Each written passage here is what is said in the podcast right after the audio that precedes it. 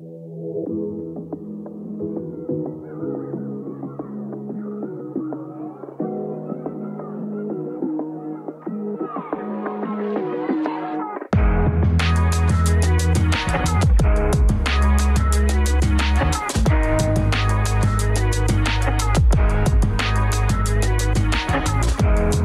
u poslechu wrestlingového podcastu Kávička. Nutno říci konečně, hlásím se vám po asi dvouměsíční absenci. Byla to dlouhá doba, já vím. A vy někteří věrní jste mi i psali, co se děje, jestli kávička skončila bez rozloučení, nebo jestli zmizela úplně. Ne, přátelé, kávička vůbec nezmizela a určitě nekončí ani náhodou. Není náhoda, že jsem jako poslední před eh, těmi několika měsíci eh, zveřejňoval plán vydání dalších káveček a najednou eh, ticho po pěšině. Což není můj styl. Vždycky, když jsem neplnil svoje závazky vůči vám, tak jsem to po každé nějak odůvodnil, dal jsem náhradní termín a podobně. Tady nic, takže chápu, že je to takové podivné a vy si zasloužíte nějaké to vysvětlení. Ono to nebylo tak, že bych se na to vykašlal, protože to není můj styl, ale řeknu to takhle. Řešil jsem dost zásadní a závažné osobní záležitosti, které mi znemožňovaly si adekvátně vyhradit čas na natočení podcastu a především mít eh, srovnané myšlenky. No a jelikož nechci nikdy vydávat jenom tak, aby něco bylo, tak jsem upřímně neměl v té dané době ani pomyšlení na vydávání nějakých polovičatých káviček, ze kterých by nešla moje, řekněme, eh, klasická energie, na kterou jsem zvyklý. Takže řešil jsem osobní věci, které byly dost komplikované a teď už se můžu opravdu věnovat tomu, co mám rád a maximálně se na to koncentrovat. Tolik vysvětlení z mé strany. Děkuji vám za vaši podporu, za to, že jste se i ptali. No a teď se pojďme věnovat tomu, co máme všichni, co jsme tady na podcastu, rádi. Wrestling. Upřímně jsem při přípravě na tento díl přemýšlel, jak uchopit koncepci od návratu po absenci a přiznám se, že radši bych dělal díly pravidelněji a kratší. Ono, důvodem je to, že na trhu momentálně už je strašně moc podcastů obecně, myslím v České republice, na Slovensku, ale celkově ve světě. A teď nemyslím jenom wrestlingové, v Česku vlastně žádný není. No a celkově podcastová kultura eh, se tady u nás změnila. Lidi hodně poslouchají a já bych nechtěl zatěžovat třeba hodinu a půl dlouhým vykecáváním, když nemám hosta. Eh, chtěl bych to spíš pojmout dynamicky a zaměřovat se, řekněme, na 30 až 45 minutové kávičky a nabízet je pravidelně, ideálně samozřejmě každý týden, protože pak to bude i čerstvější a samozřejmě, že si vyberu ty nejzajímavější věci, ta nejzajímavější je témata. Takže to je můj plán, uvidím, eh, jaké bude provedení tohoto plánu.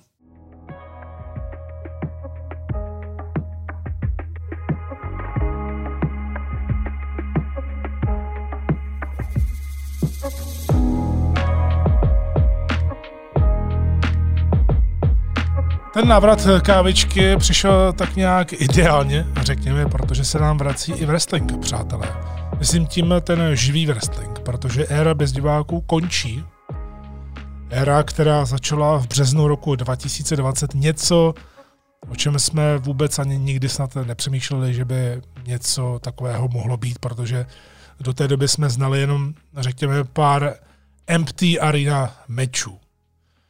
Takže WWE se přestěhovala do Performance Center, AEW byla v Daily's Place, Indy se v podstatě eh, zavřelo, celosvětově řekněme. Eh, I třeba tady v Česku AOV eh, nedávala vůbec žádné akce, protože AOV ostatně není živa z nějakého vysílání, ale vyloženě z těch živých akcí. Takže ono to postihlo veškerý sport na světě, který byl najednou bez diváků. Což je něco, na co si fanoušci zvykli, ale celou dobu bylo hrozně divné eh, vnímat takhle wrestling. Hovořil jsem o tom už vlastně v minulém roce, že je to hrozně náročné, protože wrestling zkrátka dobře nemůže dlouhodobě fungovat bez diváků.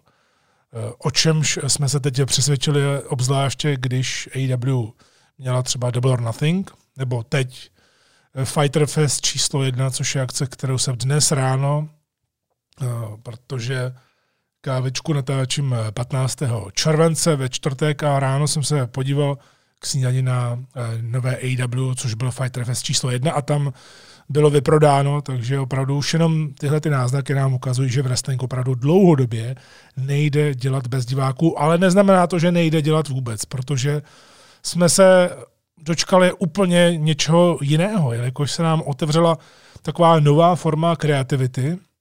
Ono bylo na každém, eh, nebo spíše na každé z těch společností, jak to pojme. Samozřejmě některé společnosti eh, ty museli eh, zavřít, nebo zkrátka dobře se snažili třeba předtáčet. Teď hovořím o těch menších, které mají nějaké to vysílání nebo mají povinnosti uspokojit toho zákazníka, který si třeba platí paušálně nějakou částku.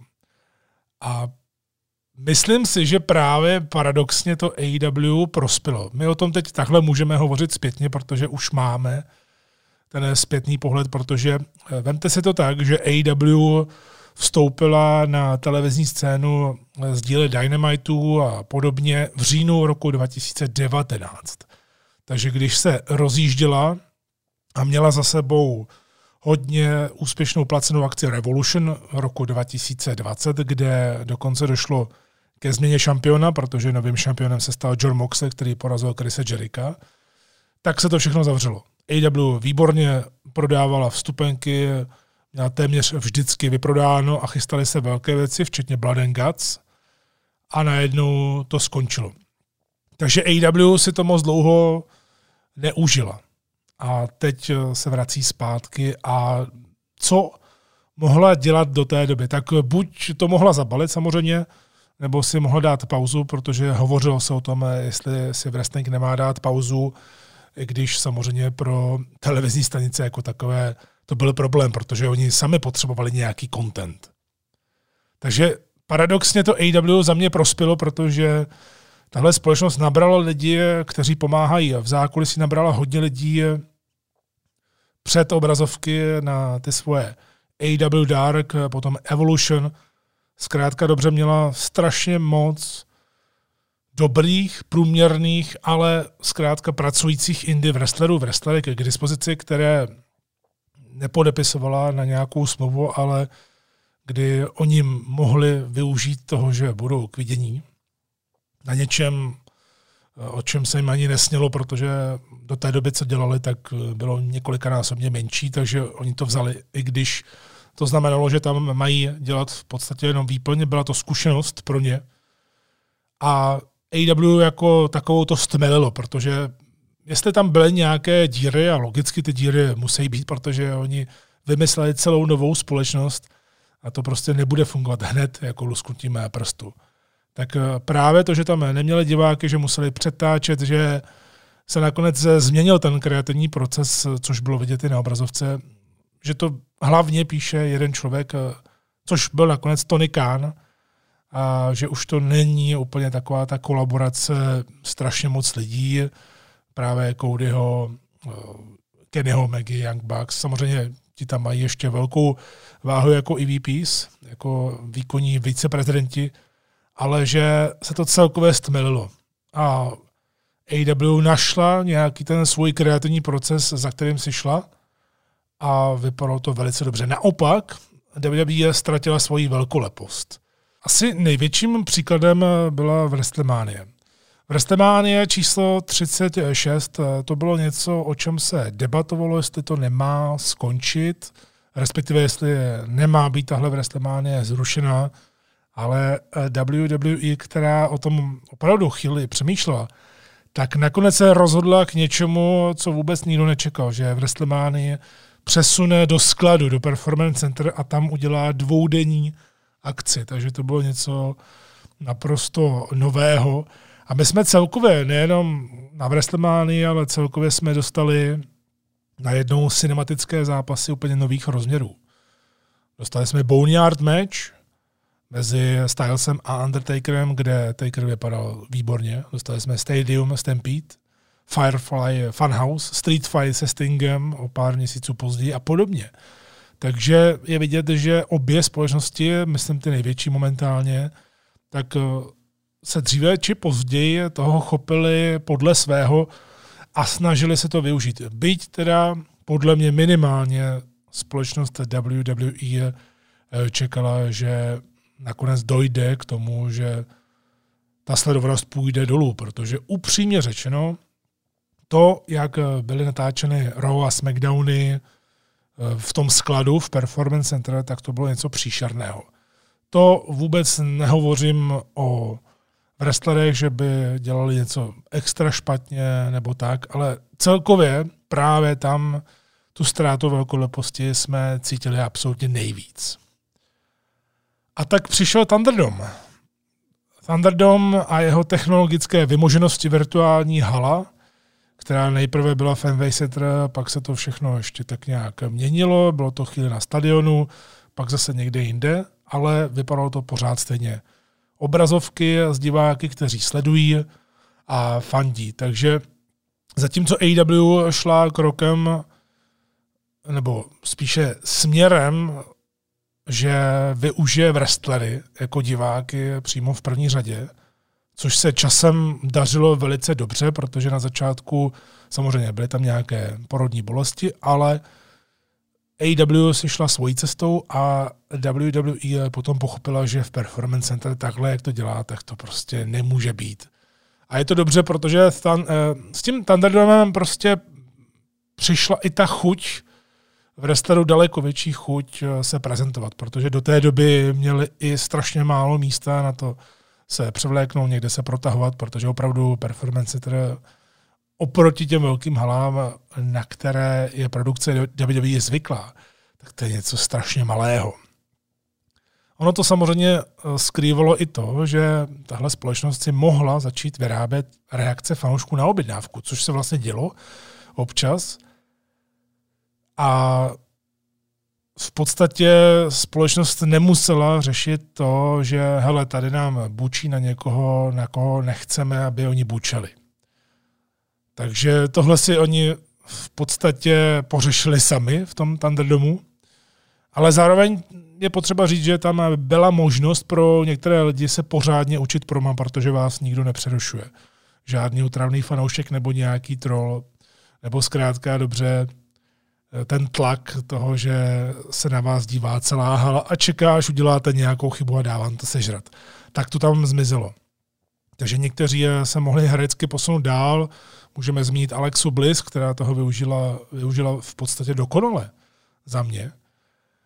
Ona pracovala hodně na svém charakteru skrze Bray Wyatt a opravdu to, ten přechod, ten původní přechod Alexy Bliss, jak si jí podmanil Fiend, tak to bylo něco, co zachraňovalo Raw.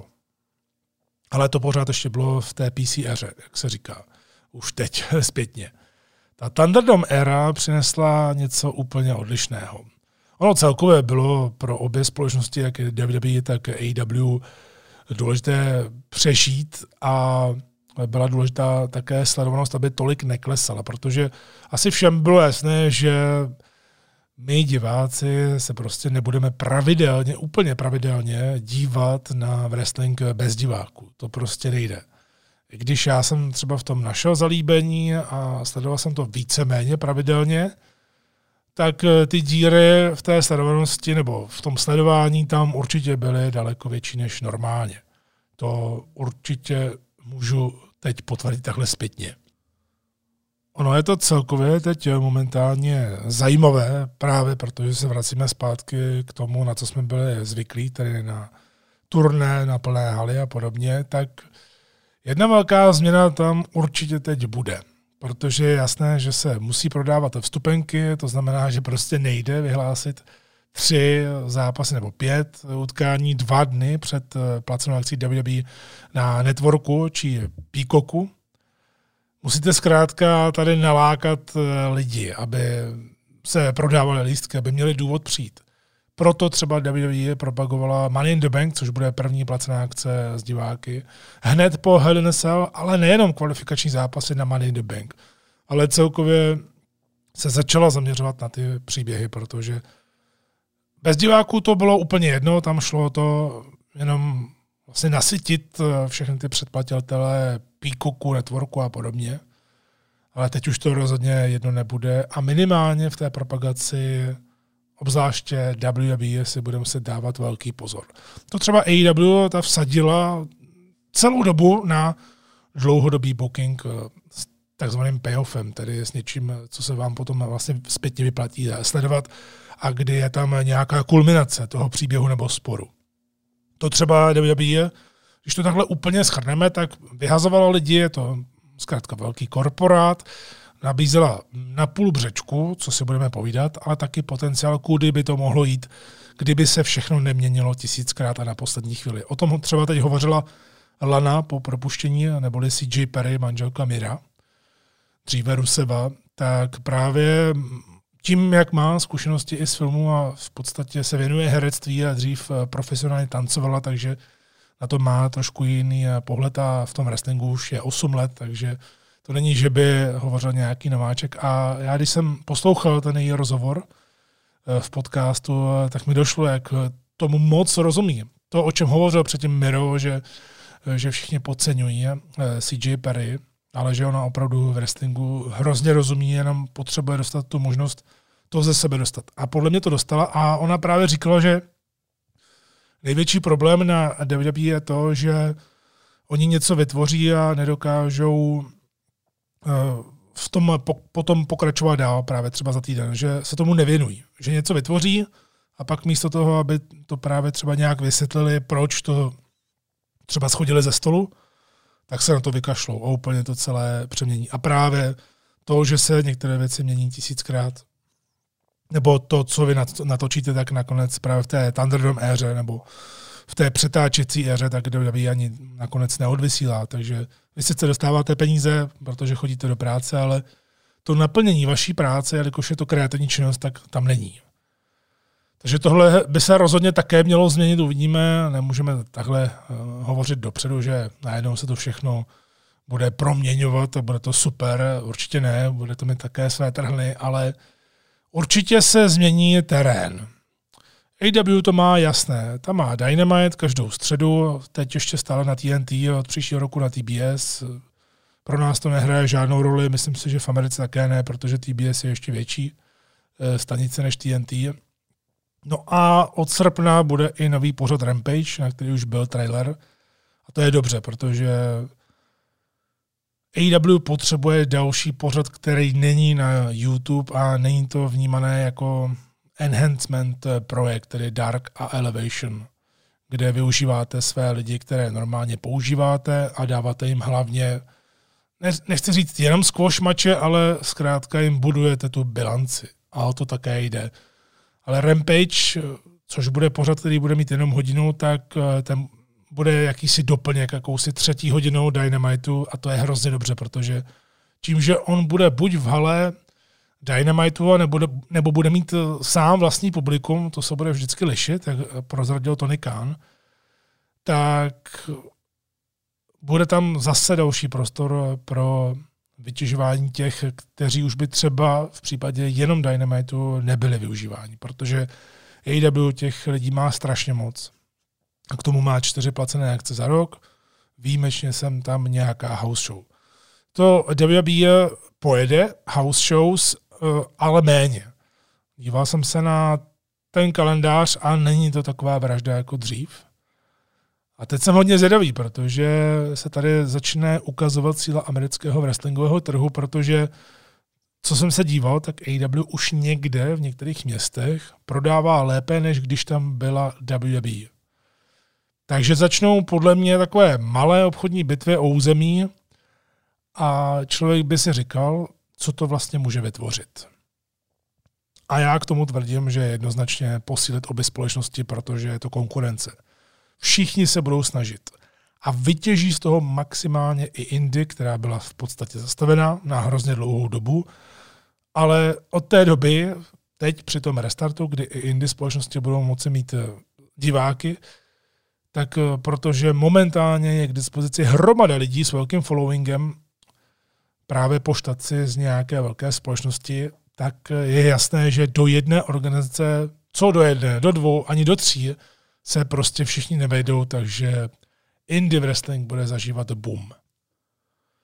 Tohle moje úvodní povídání o éře bez fanoušků vlastně slouží k tomu, abychom udělali společně tu tlustou čáru za érou, která byla opravdu hrozně výjimečná. Ale jsem rád, že končí, protože člověk, když se opravdu podívá, nemyslím na eh, starý wrestling, to není to samé.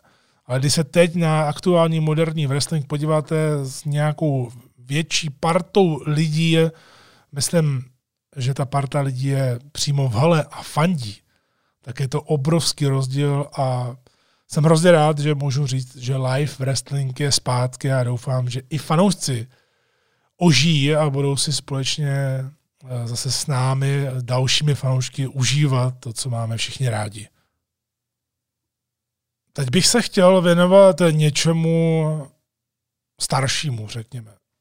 Protože nedávno se slavilo 10 let od proma CM Punka, tady takzvané Pipe Bomb, kdy 27. června roku 2011 se uskutečnilo promo, které změnilo a ovlivnilo wrestling, když už jsme tady o érách, jak jsem začínal konec éry bez fanoušků, tak tohle rozhodně změnilo minimálně západní kulturu wrestlingu tedy Pipe Bomb. Tehdy v pondělním Raw se konal takový ničím výjimečný main event mezi Art Rootem a Judem Sinom. Byl to mimochodem tables match. A CM Punk způsobil Sinovi porážku a pak si sedl na nástupní rampu do tureckého sedu a měl v ruce mikrofon a na sobě tričko Stone Colda. Zbytek je historie, jak se říká. Ta takzvaná pipe bomb totiž eh, navždy vešla do historie wrestlingu jako jeden z nejlepších proslovů vůbec. A to se tady nebavíme o nějakých osobních eh, sympatích eh, nebo antipatích vůči punkovi. Tohle je prostě objektivně jeden z nejlepších proslovů vůbec v historii wrestlingu a jeden z proslovů, který ovlivnil wrestling. U Panka je to hlavně z toho důvodu, že v WWE bylo něco takového nemyslitelné. Třeba stejně jako v 90. letech promo uh, Scotta a Hola, které si teď tady můžeme pustit. No, I, hey. Wait a minute. I can't believe it. I can't believe what I'm seeing. It's, you people, what's with him? you know who I am. But you don't know why I'm here. Tak tohle to je ta hláška, která vlastně změnila ráz wrestlingových dějin v 90. letech. Scott Hall, který přišel z ničeho nic a vznikla story, která nakonec vedla přes NWO a kdy WCW porážela WWE natolik, že Vincova společnost málem krachla. Opravdu. Tohle navždycky změnilo wrestling. Punkovo promo mělo větší dosah, než se zprvu zdálo a já bych se teď tady s vámi chtěl pustit eh, ukázku, nebo tu audio ukázku celého proma. Já jsem mimochodem to promo neslyšel už několik let, takže to bude takové osvěžující a pak si k tomu řekneme, kam jsme se vlastně dostali a jak se potom změnil wrestling. John Cena, while you you lay there, hopefully as uncomfortable as you possibly can be, I want you to listen to me. I want you to digest this because before I leave in three weeks with your WWE Championship, I have a lot of things I want to get off my chest.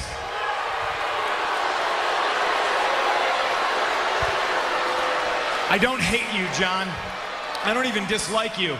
I do like you. I like you a hell of a lot more than I like most people in the back. I hate this idea that you're the best. Because you're not. I'm the best. I'm the best in the world. There's one thing you're better at than I am, and that's kissing Vince McMahon's ass. You're as good as kissing Vince's ass as Hulk Hogan was. I don't know if you're as good as Dwayne, though. He's a pretty good ass kisser. Always was and still is. Oops, I'm breaking the fourth wall. I am the best wrestler in the world. I've been the best ever since day one when I walked into this company, and I've been vilified and hated since that day because Paul Heyman saw something in me that nobody else wanted to admit. That's right, I'm a Paul Heyman guy. You know who else was a Paul Heyman guy? Brock Lesnar. And he split just like I'm splitting, but the biggest difference between me and Brock is I'm going to leave with the WWE Championship.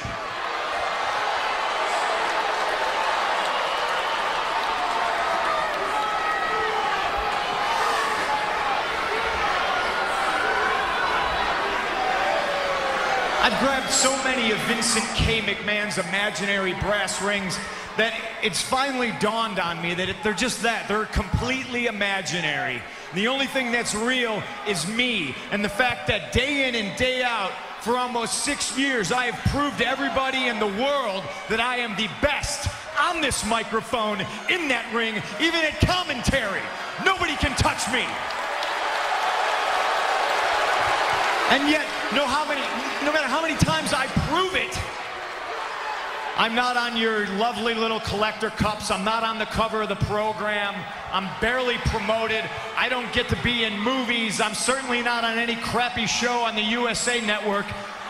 I'm not on the poster of WrestleMania. I'm not in the signature that's produced at the start of the show. I'm not on Conan O'Brien, I'm not on Jimmy Fallon, but the fact of the matter is I should be. And trust me, this isn't sour grapes, but the fact that Dwayne is in the main event of WrestleMania next year and I'm not makes me sick.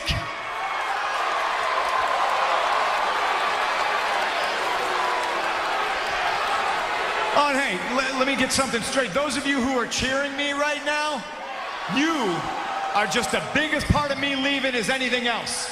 Because you're the ones that are sipping out of those collector cups right now. You're the ones that buy those programs that my face isn't on the cover of. And then at 5 in the morning at the airport, you try to shove it in my face so you can get an autograph and try to sell it on eBay because you're too lazy to go get a real job.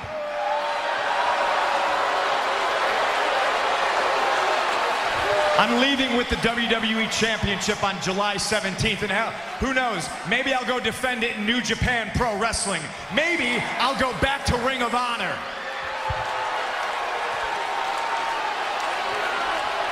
Hey, Colt Cabana, how you doing? The reason I'm leaving is you people because after I'm gone, you're still gonna pour money into this company. I'm just a spoke on the wheel. The wheel's gonna keep turning, and I understand that. But Vince McMahon's going to make money despite himself. He's a millionaire who should be a billionaire. You know why he's not a billionaire? It's because he surrounds himself with glad handing, nonsensical yes men like John Laurinaitis, who's going to tell him everything that he wants to hear.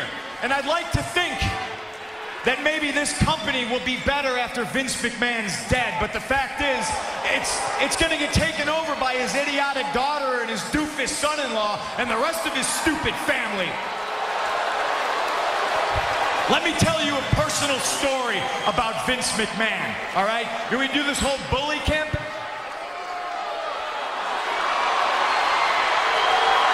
Tak tohle je opravdu konec toho promá, který mě vždy zaujímá nejvíc, protože mě vždycky zajímalo, co chtěl asi CM Punk říct, než mu jakoby utnuli mikrofon, protože tady je zapotřebí právě prozradit, nebo ne prozradit, ale připomenout, že tohle bylo shoot promo, které ale bylo domluvené.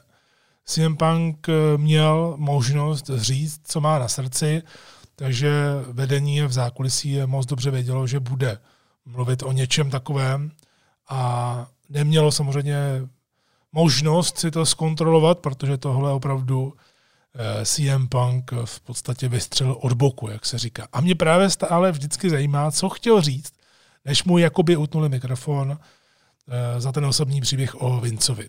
Protože to je něco, co se nikdy neprozradilo, ale byli tací, kteří opravdu věřili tomu, že oni mu vypnuli mikrofon, kdyby to nechtěli slyšet, kdyby to nebylo domluvené a CM Punk by tady porušoval něco, tak mu ten mikrofon utnou hned a dají to do reklamy. Takže to si můžeme říct si rovnou.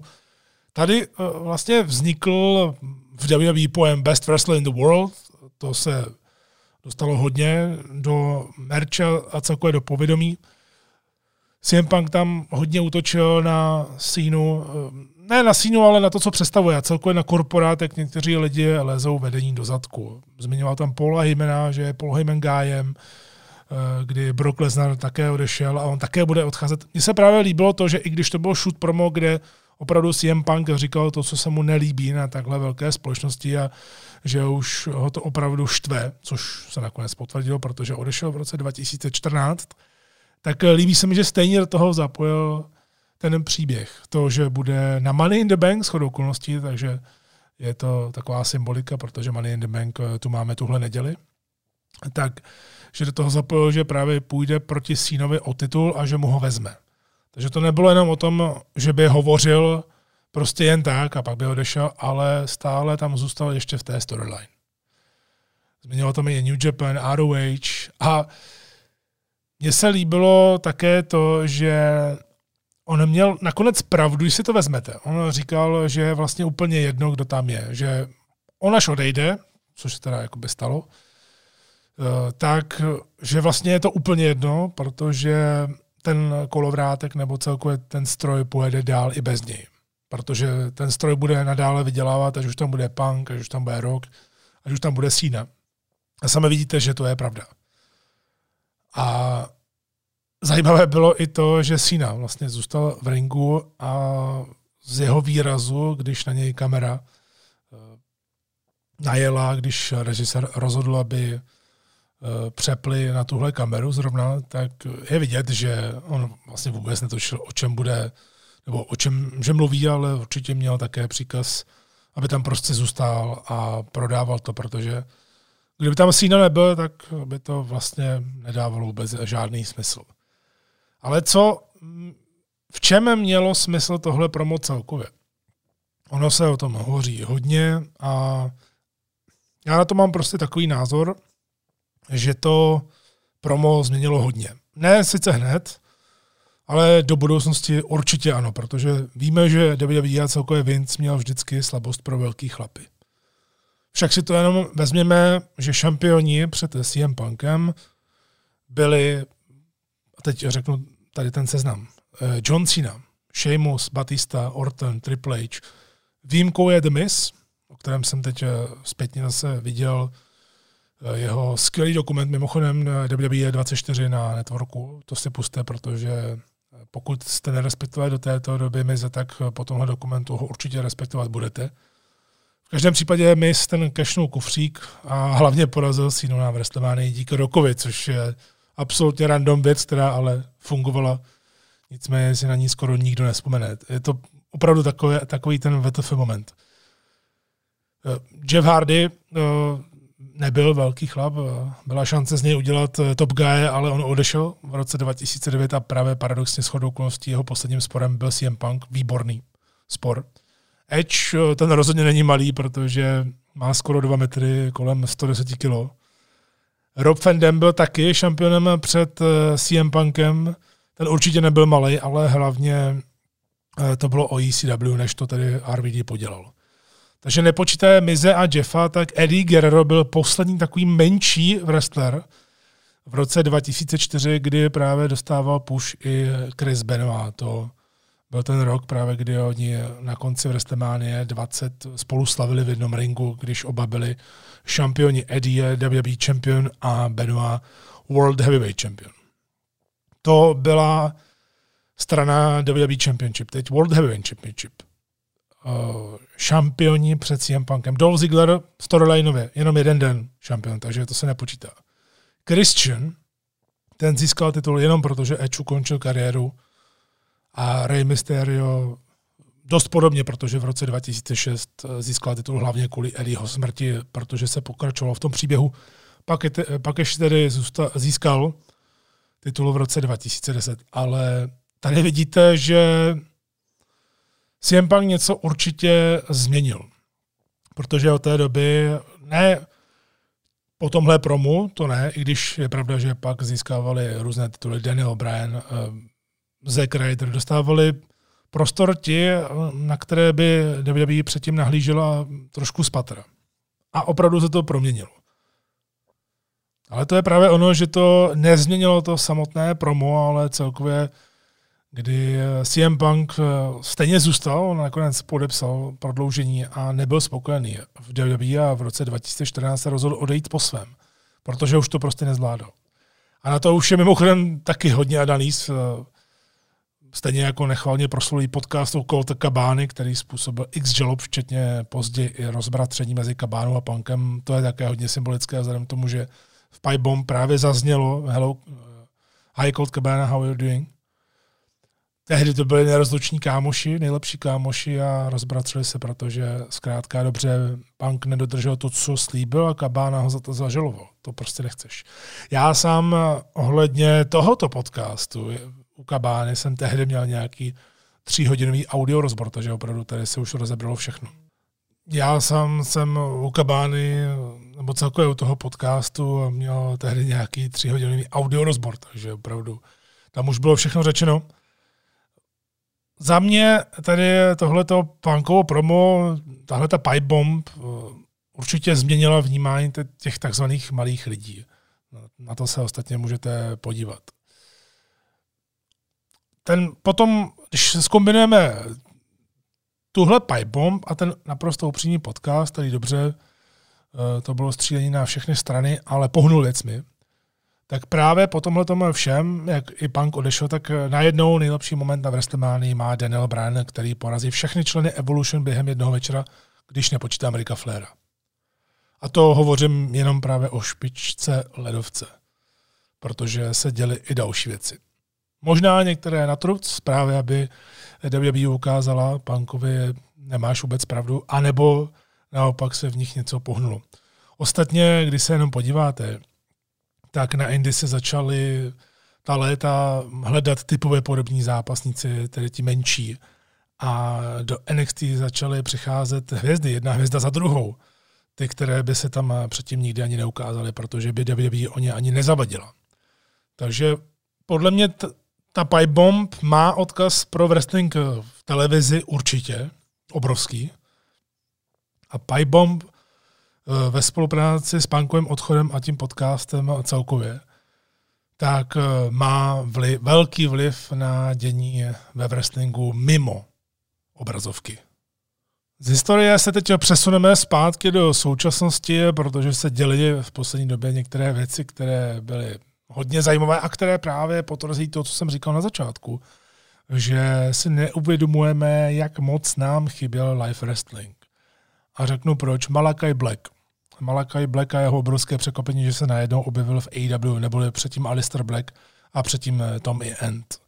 Všichni si mysleli, že když už se Black objeví, eh, tak bude zpátky Tommy End, protože to bylo jméno, které používal před příchodem do WWE, ale mně se nikdy nehodilo na to, co prezentoval Black jako Alistair Black a teď tedy jako Malakai Black, tak mně se prostě to jméno Tommy End, byť ho mám rád a celkově tehdy ještě na indie scéně, předtím než právě přešel do NXT, když vystupoval tady u nás v Praze jednou, tak přesně to slovo Tommy End, ten název se hodil výborně.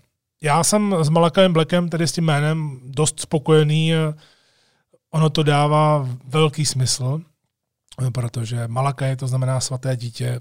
Předtím jsme viděli ty viněty ve SmackDownu, které sice byly použité, ale Black se potom vrátil jednou a pak už se nic nedělo, protože byl propuštěný a hovořil o temném otci. Takže tu máme svaté dítě a temný otec. On opravdu dokáže... Je to... Black je unikát, protože on má storytelling vlastně všude. Pracuje na charakteru neustále a dbá na každičký detail. Ono mi to připomíná opravdu důslednou činnost Undertakera. Když se teď vzpomenu na něco podobného, tak eh, pro mě Malakai Black pokračování, jisté pokračování Takera, nemyslím gimmickově, možná tou temností ano, ale spíše právě tím důrazem na to, že máš budovat pořád ten svůj charakter a pracovat na něm. A Jim Ross mu řekl, a to Malakai Black prozradil na Twitchi, že s ním AW počítá jako s velkým hráčem a nejenom, že bude do počtu. A nutno říci, že jak tam tak stál při tom debitu, tak bylo vidět, že to je velký hráč.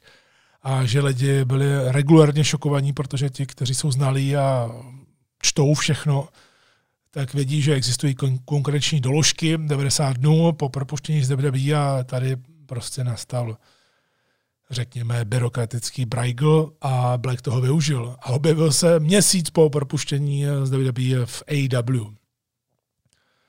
On už jenom, když se ukázal v AW vůbec poprvé, tak vypadal jinak než všichni ostatní a prostě najednou člověk měl pocit, že v ringu vidí mega hvězdu, když k tomu zapojíme ten efekt diváků. No a Cody Rhodes versus Malakai Black, eh, tak o Codem jsem hovořil, že Cody eh, dělá všechno, co je první v AEW, ale tady to dává smysl celkově.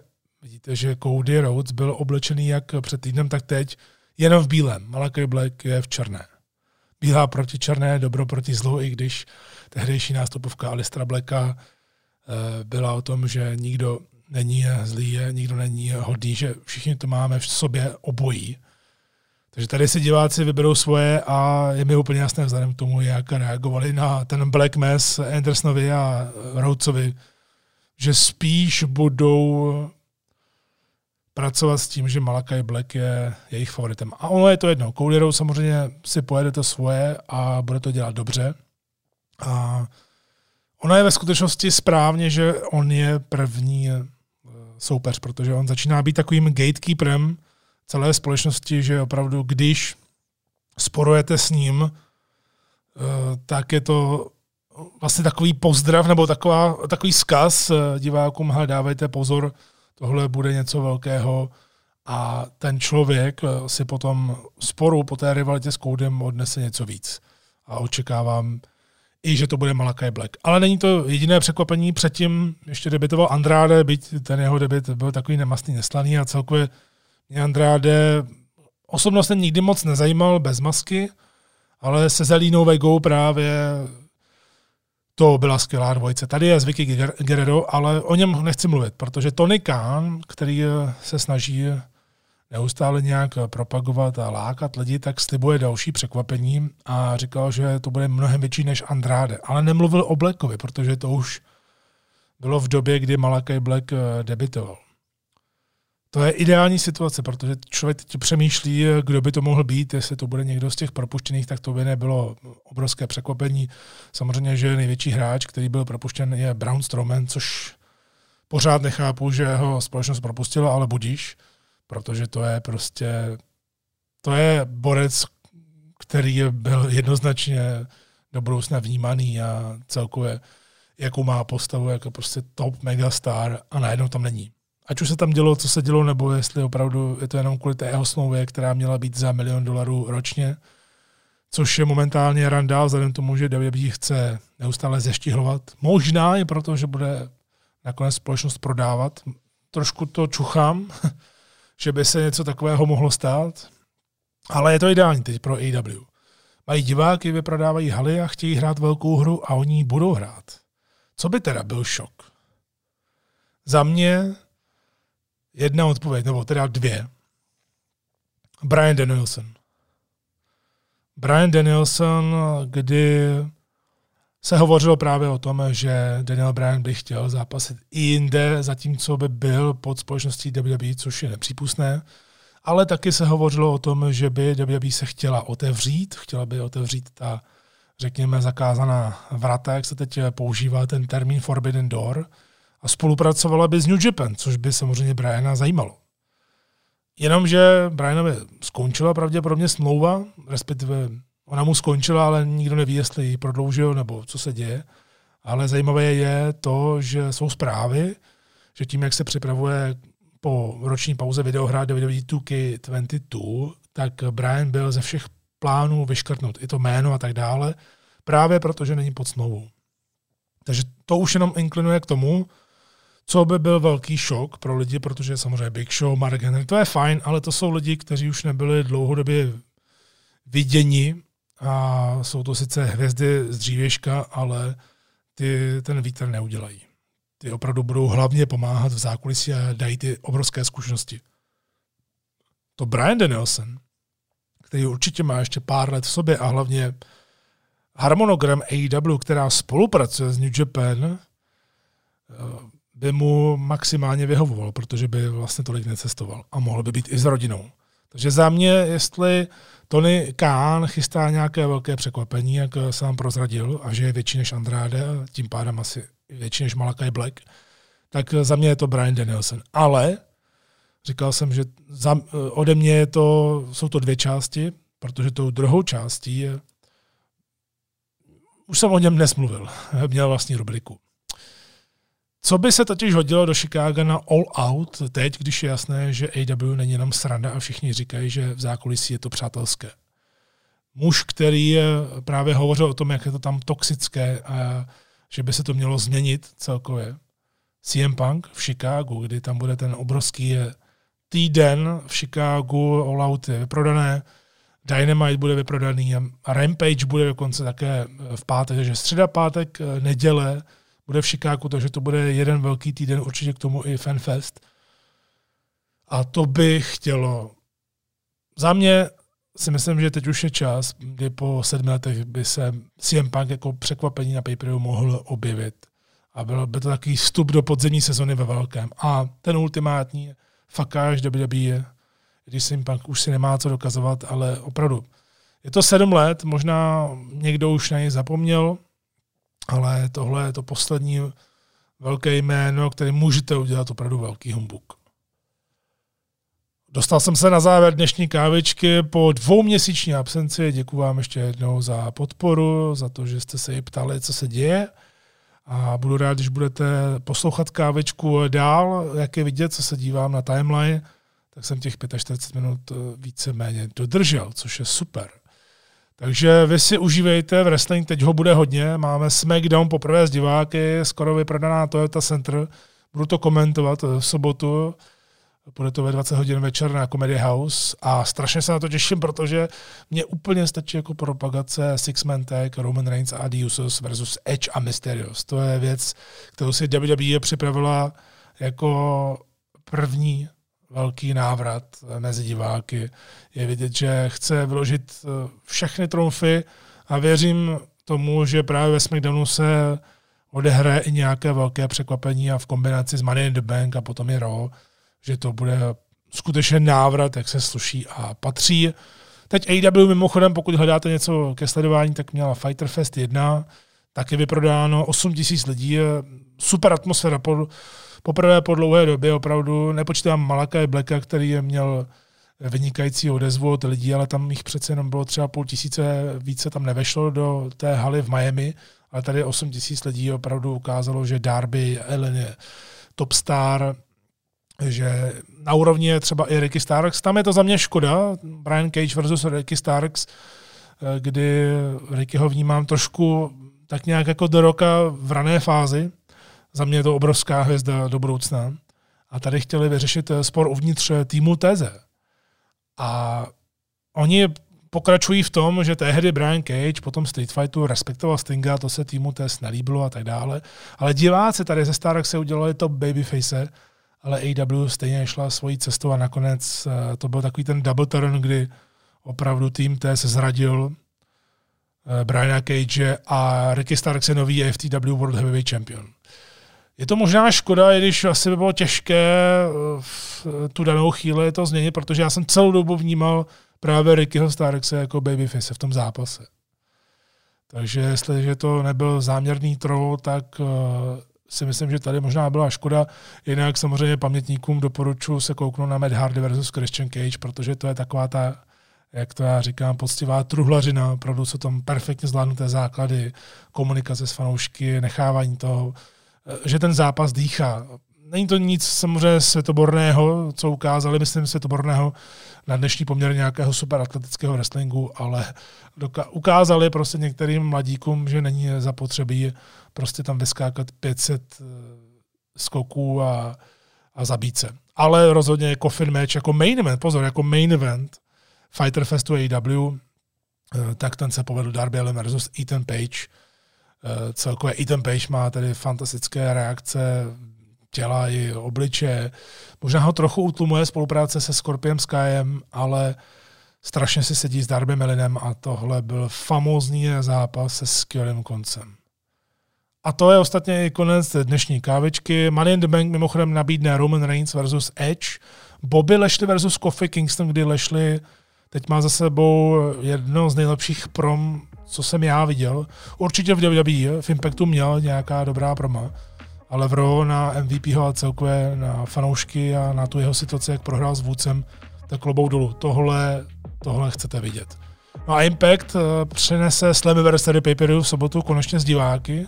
Tam bude Kenny Omega versus Callahan a zase nějaká překvapení. Takže rozhodně na co se těšit. Vy můžete sledovat WWE na Comedy House v češtině, tedy v češtině hlavně NXT a SmackDown. NXT se vysílá ve čtvrtek, SmackDown v sobotu, no a ve středu je celé ro eh, v angličtině. Máme za sebou čtvrt roku vysílání WWE na české a slovenské eh, půdě. Já se takhle na konci kavečky zeptám vás, kdo je tady z posluchačů pravidelným divákem eh, těchto show na Comedy House. Takže to už je ode mě vše. Můžete posílat komentáře, připomínky, dotazy na Facebooku, na mém Facebooku, Instagramu nebo na YouTube a sledovat můžete také pro CZSK na facebookových stránkách. Loučí se s vámi Michal Petrga, mějte krásný zbytek tohoto týdne. Já se na vás budu těšit už velice brzy, protože budu chtít určitě probrat Money in the Bank, takže v podstatě za týden se znovu uslyšíme. No a jako vždy, káva s vámi.